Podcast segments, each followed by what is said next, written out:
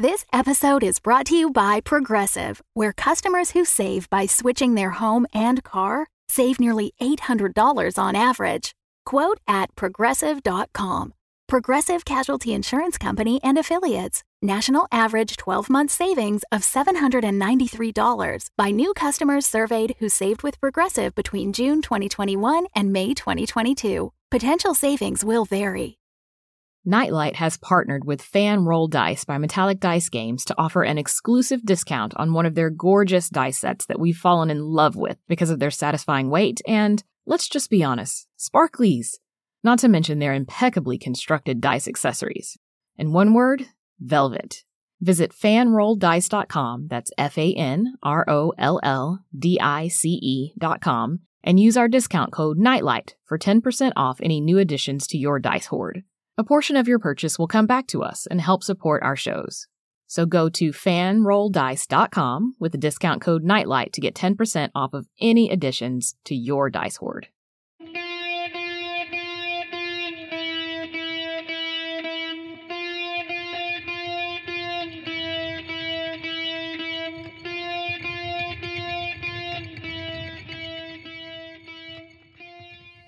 I'm Tonia Ransom, creator and executive producer of Nightlight, a horror podcast featuring creepy tales written and performed by black creatives from all over the world.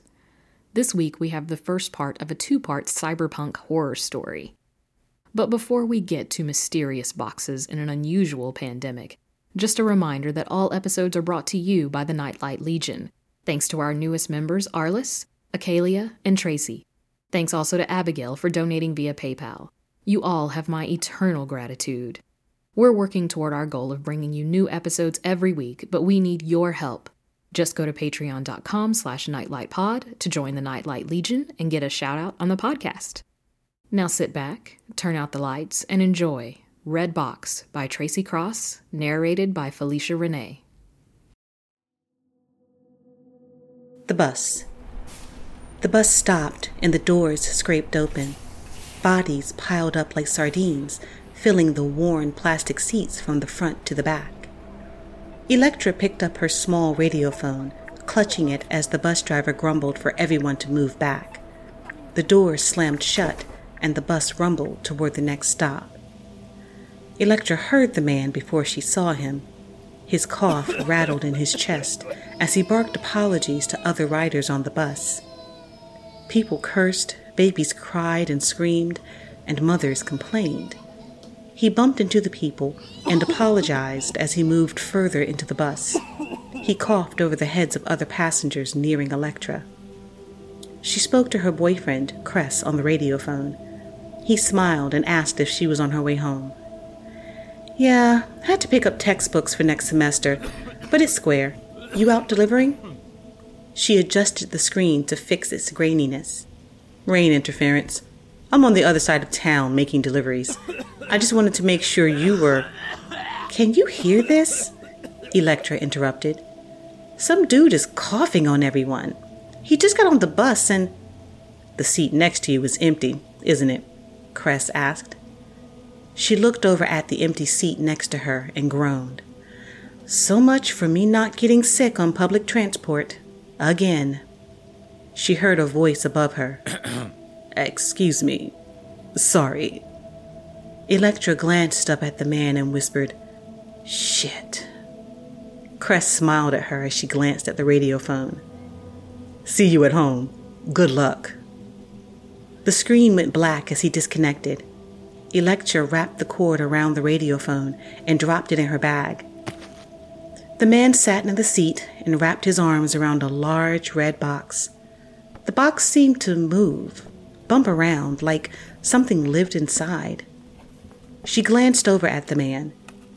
He wore a pair of pressed black pants with a crease so sharp she could cut her finger if she touched it. Her eyes worked up toward his large hands holding the larger red box. It filled his lap.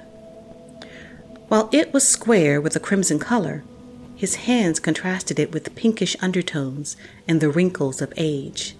Covered with boils, some of the sores oozed clear pus. His fingers drummed along the top of the box. Electra opened her mouth to speak, but the box rattled. The box rattled. She turned to look out the window. The man reached up and wiped at his forehead with a folded handkerchief. He held it in his hand and gripped the box tighter. Electra heard his breathing change from shallow to steady. In the reflection of the window, she watched him put the handkerchief in his chest pocket and drum his fingers across the top of the box. She felt his eyes on her. You want to see in my box? Um, no. Electra stared straight ahead. Inside is something special. It will change the world. It will change you. Electra ignored him. It changed me. His voice was gravelly. He spread his fingers over the top of the box. I don't want to see what's in your box. okay. He coughed. Electra slowly exhaled. She glanced over at the man and saw a wide brimmed black hat. He turned toward her and leaned in close. She looked up over her shoulder and saw a pair of reddish eyes and a face scarred with boils and creases like he lived outside, always staring at the sun. Some of the boils seemed to pulse as he moved his head lower and closer to hers. She tried to snap back, but his left hand caught her right arm. He licked his lips. They were chapped, and she thought they crackled as his thick tongue ran over them. He cleared his throat and moved in closer until his nose touched the tip of hers. He grabbed her forearms as she wrapped them around her bag, trying to put distance between the two of them in the tight bus seat. You know, his voice was scratchy and low. We are all infected. He coughed, and a huge chunk of sticky green phlegm flew past her and splattered on the window. What? Electra pushed away from him, her bag falling to the floor. With a toothy grin, he said, We are all infected. Let me go.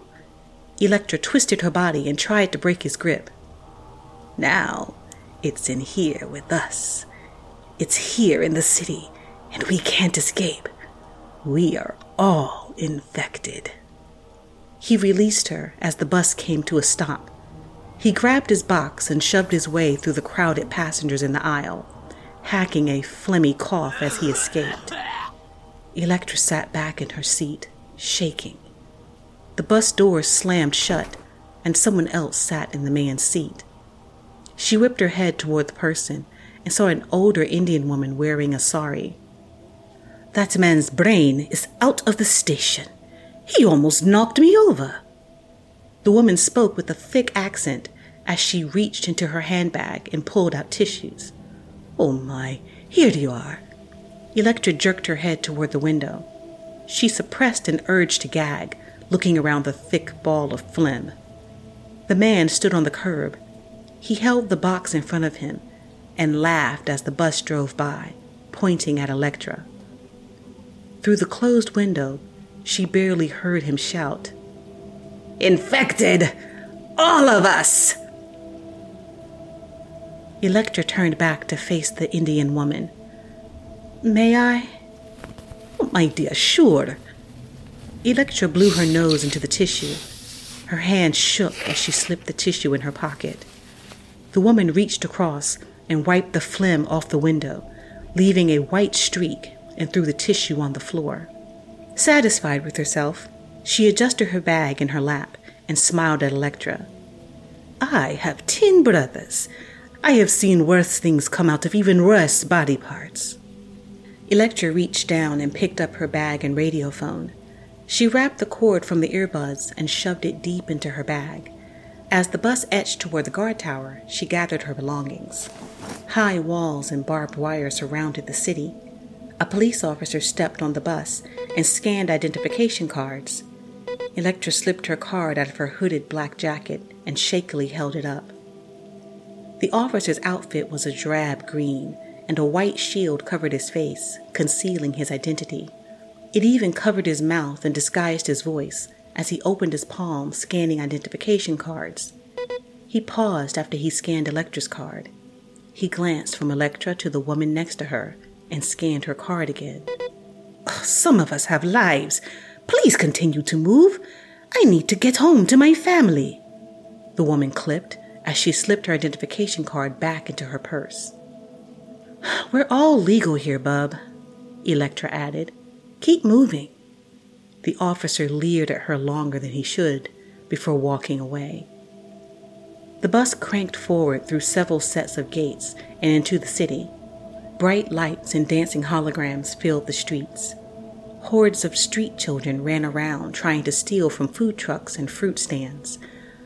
A few women stood on the sidewalk in their transparent parkas, wearing very little and inviting men and women to join them with their snake like tongues and gesticulating fingers.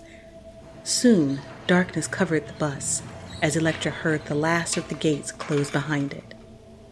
Last stop, Snake and Traviata Streets. Last stop. Clear off the bus, please.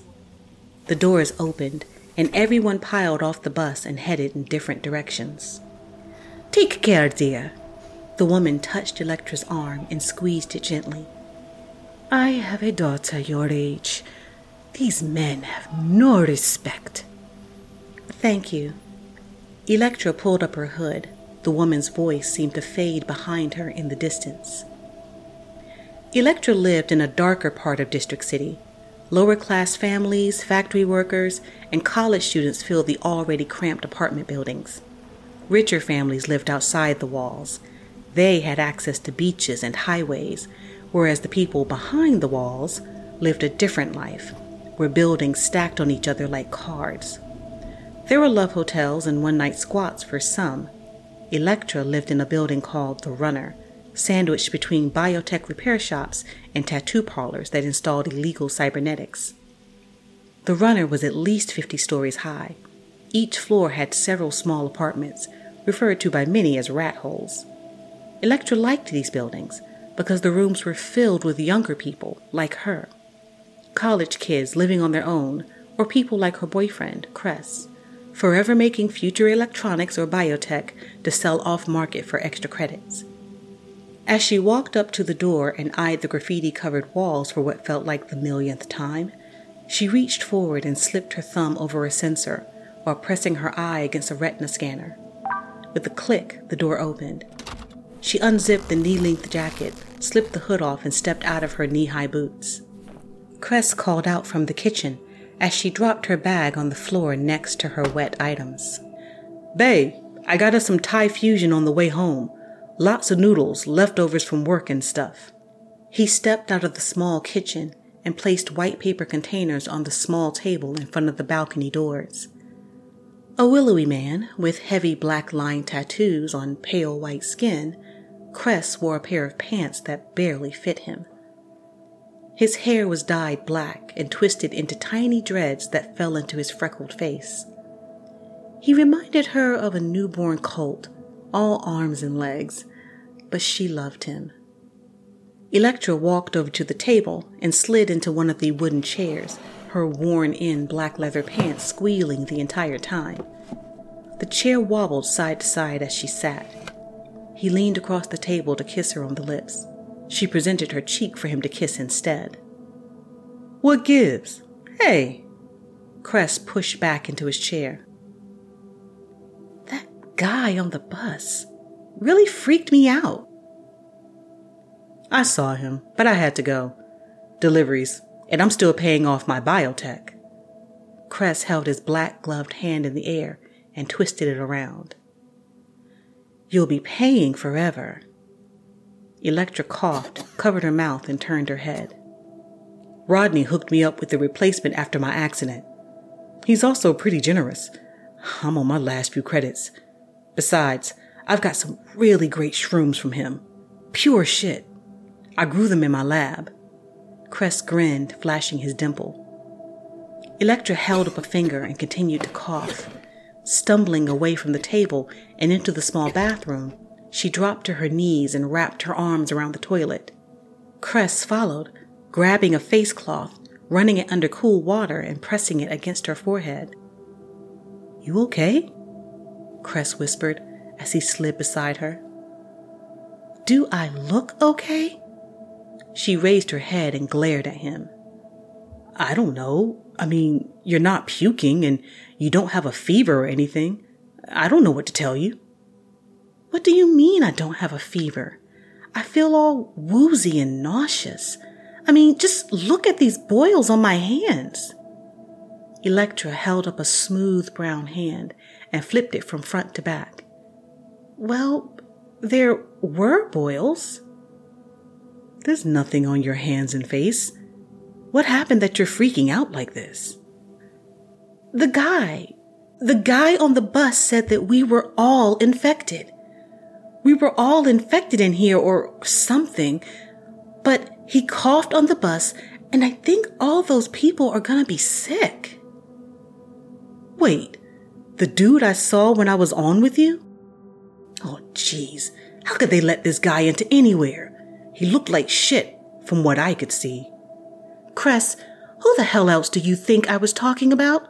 Of course, that guy. Thank heaven you're good looking. It more than makes up for your lack of brains. Electra snatched the towel and wiped her face. Oh, come on. Cut me some slack. You know how many times I fall off my moped a week. The rain today didn't really help much. All the more reason you should wear a helmet. Electra pushed back and pressed her back against the wall. Cress turned and faced her as he gently placed his hands on her knees. She covered her face with her hands. You think I'm crazy, don't you? I guess it's like psychosomatic or something. Somebody so gross, it's hard not to think you're coming down with something. No, I don't. I'm worried about what you could have caught from that asshole. I swear if I ever see him. He shook his head. There are some vitamin patches in the kitchen, over the sink.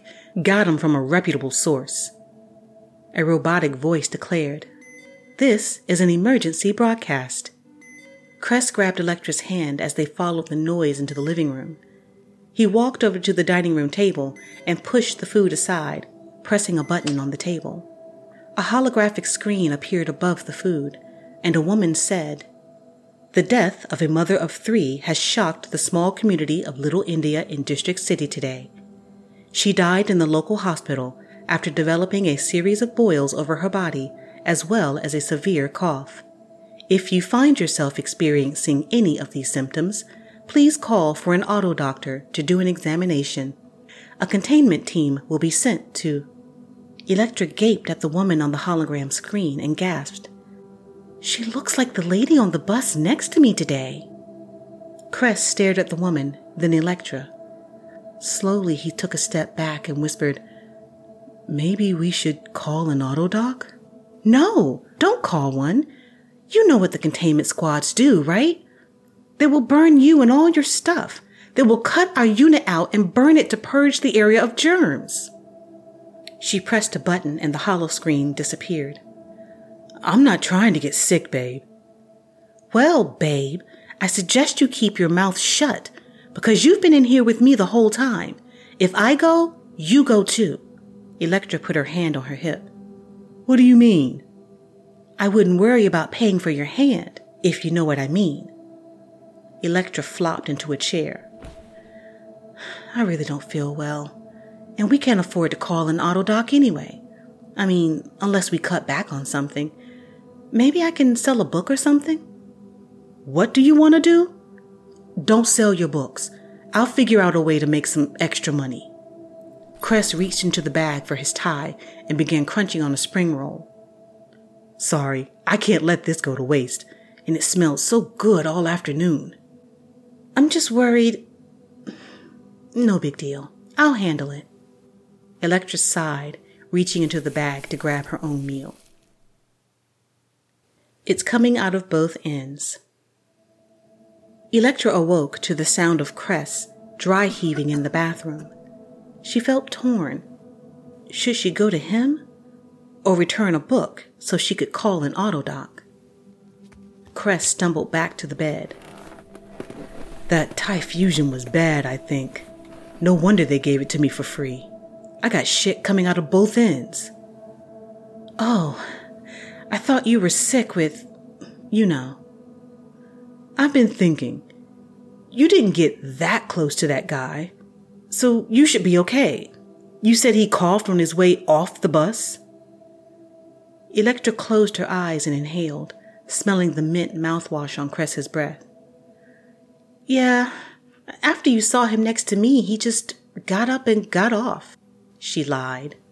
I mean, before he left the bus, he yelled that we all had it and we were all infected. But yeah, I wasn't near him for long anyway. No worries then. Come on, let's go back to sleep. He wrapped his arm over her half naked body and kissed her ear. Love you, babe.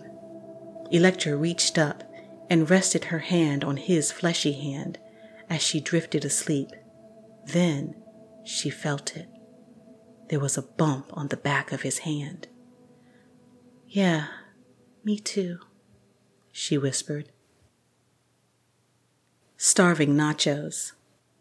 Going to the market. You need anything?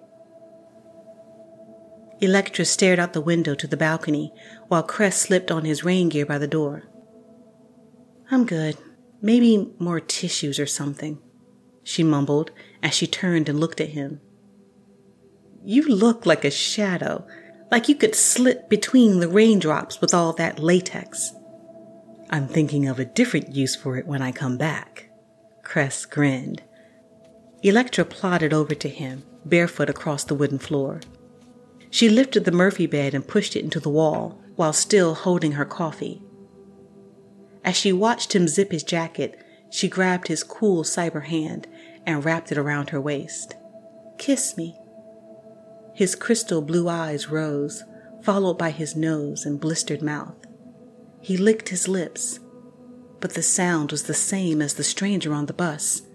She stumbled back, her coffee mug slipping from her fingers and shattering on the tiled floor. What gives? Cress asked, his voice rising in surprise. I just. I just. She rubbed her eyes and stared at him, and he looked like Cress again. No blisters, no boils, just Cress.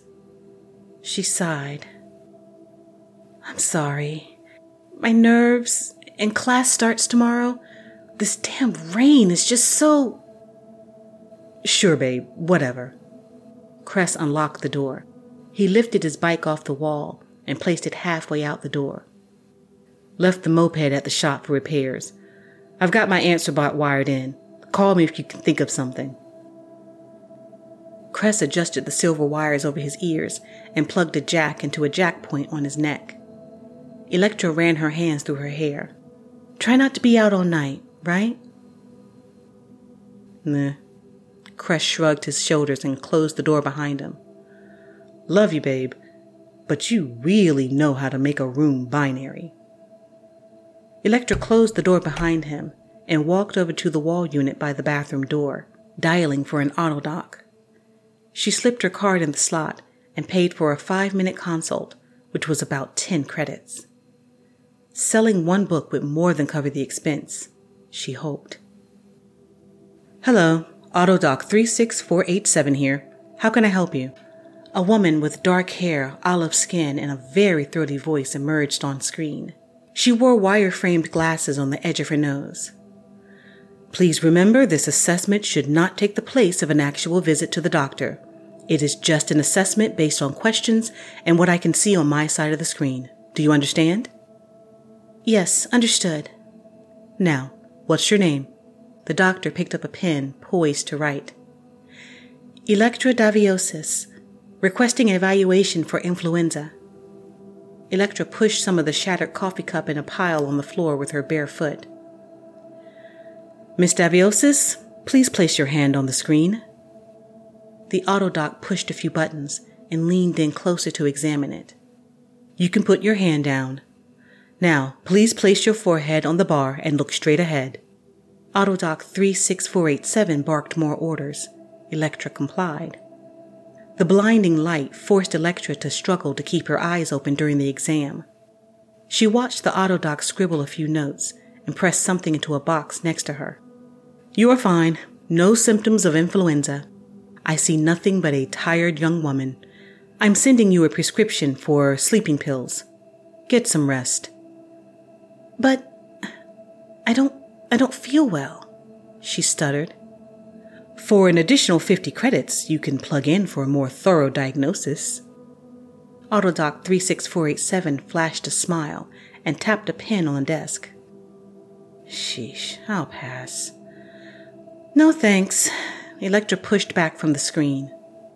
Have I answered all questions to your satisfaction, Miss Daviosis? I am pleased with my diagnosis. Autodoc 36487. It's been a pleasure to serve you.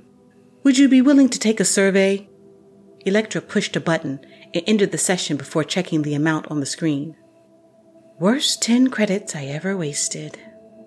After the screen spit out a prescription for the sleeping pills, another person appeared on the wall unit. Sandra Jones's name scrolled across the bottom of the screen, and Electra pushed the button to receive transmission. In all her glory, there was Sandra, picking her nose.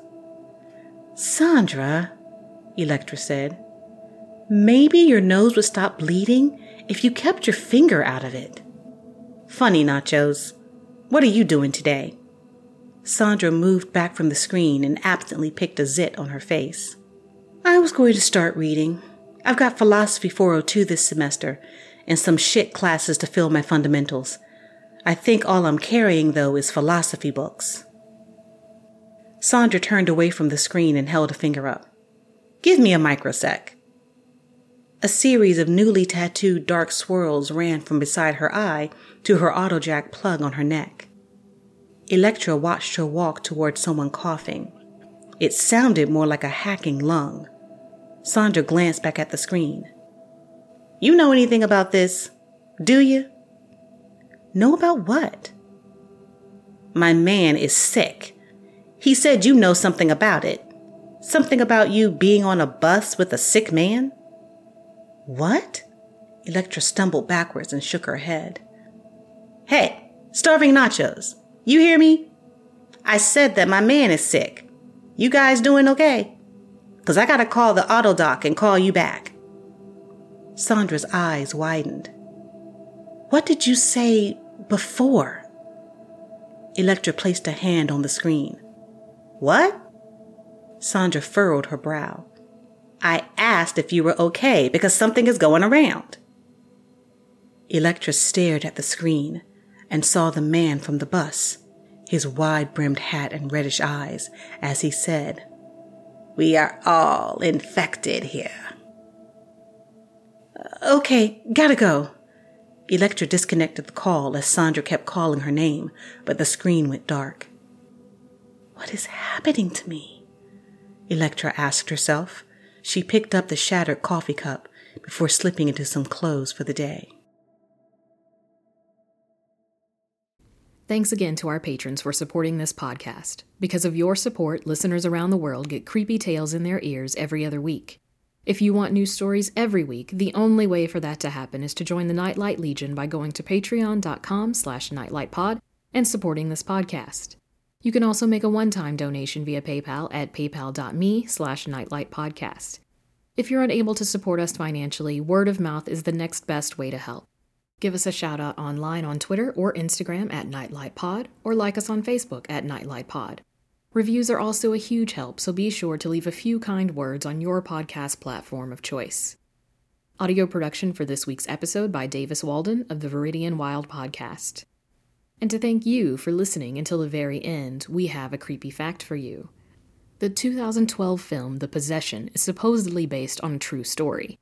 It features a haunted wine cabinet, which is argued to be one of the most haunted objects in the world. The box, apparently originally owned by a Holocaust survivor, was sold on eBay after its owner had a run of bad luck after acquiring the box. It contained old coins, a lock of hair, a wine goblet, and a spirit from Jewish mythology called a dybbuk. Zach Bagans of Ghost Adventures fame allowed Post Malone to see the box in 2018. And less than three months later, the rapper fell victim to a near plane crash, an armed robbery that targeted him, and a car accident all within a month. Do you think the story of the haunted box is real or fabricated to grab those sweet Hollywood bucks? Would you bet your life on it? Tag us at NightlightPod on Twitter and tell us what you think. Join us in two weeks for the creepy conclusion to Red Box.